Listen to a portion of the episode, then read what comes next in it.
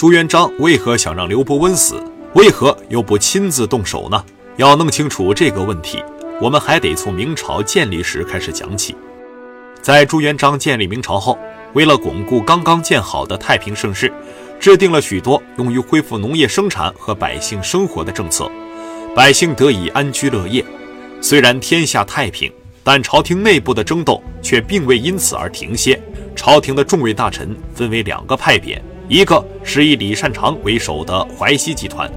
淮西集团中大部分都是朱元璋的老乡，而且朱元璋能够建立明朝，淮西集团可以说是立下了汗马功劳，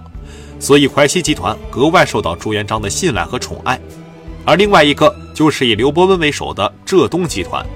这是明初朱元璋政权的主要权力构成，实力自然不容小觑。而刘伯温在帮助朱元璋建立明朝的时候，为朱元璋出谋划策，屡立战功，凡是朱元璋能想到的，刘伯温也能想到，而朱元璋不能想到的，他刘伯温还是能想到。刘伯温在各方面的能力都比朱元璋要强，而朱元璋呢，人家好歹是一代帝王，更何况是一个非常自负的帝王。在朱元璋小时候，由于身份卑微，经常受到人们的歧视，所以长大后生性多疑，不敢轻易相信他人，更何况是刘伯温这样一个半路出家的外乡人。试问他怎么能让这样一个人留在自己身边？他的存在对自己的统治必然是一个威胁，这或许也是刘伯温最终会走向灭亡的重要原因，不是因为他功高盖主，只因为他太聪明。在明朝还未建立的时候，这两个集团还能团结起来，但是现在大功告成了，这两大集团就开始明争暗斗。朱元璋可是个聪明人，他正好利用这两大集团相互制衡，避免一方独大。也就在这个时候，作为中书省都事的李彬因为贪赃枉法被御史中丞刘伯温抓个正着，刘伯温天生就是一副嫉恶如仇的样子，于是决定将他依法惩办。吕彬何许人也？这个李彬是淮西集团的人，和李善长交情很好，李善长不能让自己的兄弟就这么被刘伯温说杀就杀了吧，于是就去找刘伯温，希望他能高抬贵手放过李彬一次。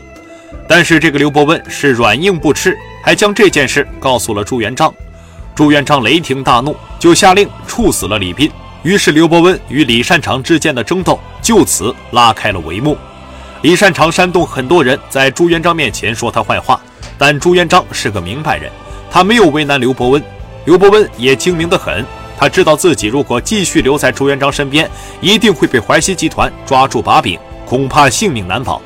于是决定辞去官职回老家去了。临走前，正值当时朱元璋头脑发热，想把首都建在老家安徽凤阳，同时还积极准备远征北援。刘基给了朱元璋最后的建议，建都凤阳是绝对不行的，而北元还有很强的实力，轻易出兵是不妥当的。后来的事实证明他又对了，朱元璋又一次为他的足智多谋感到害怕。刘伯温也不是什么省油的灯，他把杨宪安排在朝廷中接任御史中丞，准备对淮西集团的反攻。他韬光养晦，扶植高渐贤等人，并利用言官的力量不断收集李善长的黑材料，并经常在朱元璋面前打小报告，说李善长无才无德，不能担当丞相之职。朱元璋不是蠢人，知道杨宪说这些话的目的何在，开始并未为之所动，对李善长依然十分信任。但时间长了，他也慢慢对李善长有了看法，对李善长多有指责，于是就又把刘伯温召回朝中，并委以重任。正在众人觉得浙东集团即将取得胜利的时候，事情又发生了变化。由于刘伯温不太会说话，得罪了朝中很多人，于是这些人纷纷到朱元璋处告状。朱元璋本就生性多疑，让他对这个第一谋臣也起了疑心，于是朱元璋就召见刘伯温，与他进行了一场决定刘伯温生死命运的谈话。朱元璋单独把刘伯温叫到自己办公室谈话，刚开始谈得很融洽，有说有笑的，但是突然朱元璋就改变了脸色，神情变得异常严肃。他庄严地问刘伯温，如果换掉李善长，你说让谁做丞相更合适呢？刘伯温也不傻，知道朱元璋的目的，于是就硬核说道，这个得由您自己决定。朱元璋的脸色这才好看了些，那你觉得杨宪怎么样？这不明摆着又是一个陷阱吗？杨宪是刘伯温的人，这样问只不过是在试探他而已。刘伯温知道这是朱元璋有意试探自己，于是又说：“杨宪有丞相的才华，但是没有丞相的气度，不可以为相。”考验并没有结束，朱元璋又问：“汪广洋如何？”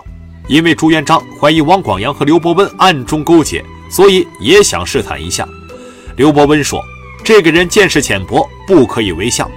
朱元璋接着又问：“那你看胡惟庸怎么样？”刘伯温做出了这一生最准确的判断：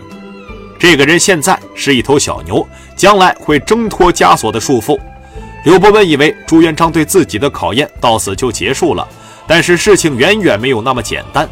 最后朱元璋终于使出了自己的杀手锏，那我的丞相只有先生能担此重任了。刘伯温做出了他这一生最错误的回答：我是可以，但是我天生嫉恶如仇，还是请您自己判断吧。这个回答是致命的。对于刘伯温而言，什么是恶呢？他还不知道自己已经触犯了朱元璋的大忌，还顺道补了一句：现在朝廷里这些人在我看来都没有合适的。听了这话，朱元璋气得吹胡子瞪眼，于是心中暗自埋下了要置刘伯温于死地的念头。后来刘伯温再也没有得到朱元璋重用，最后还把他给打发回乡下了。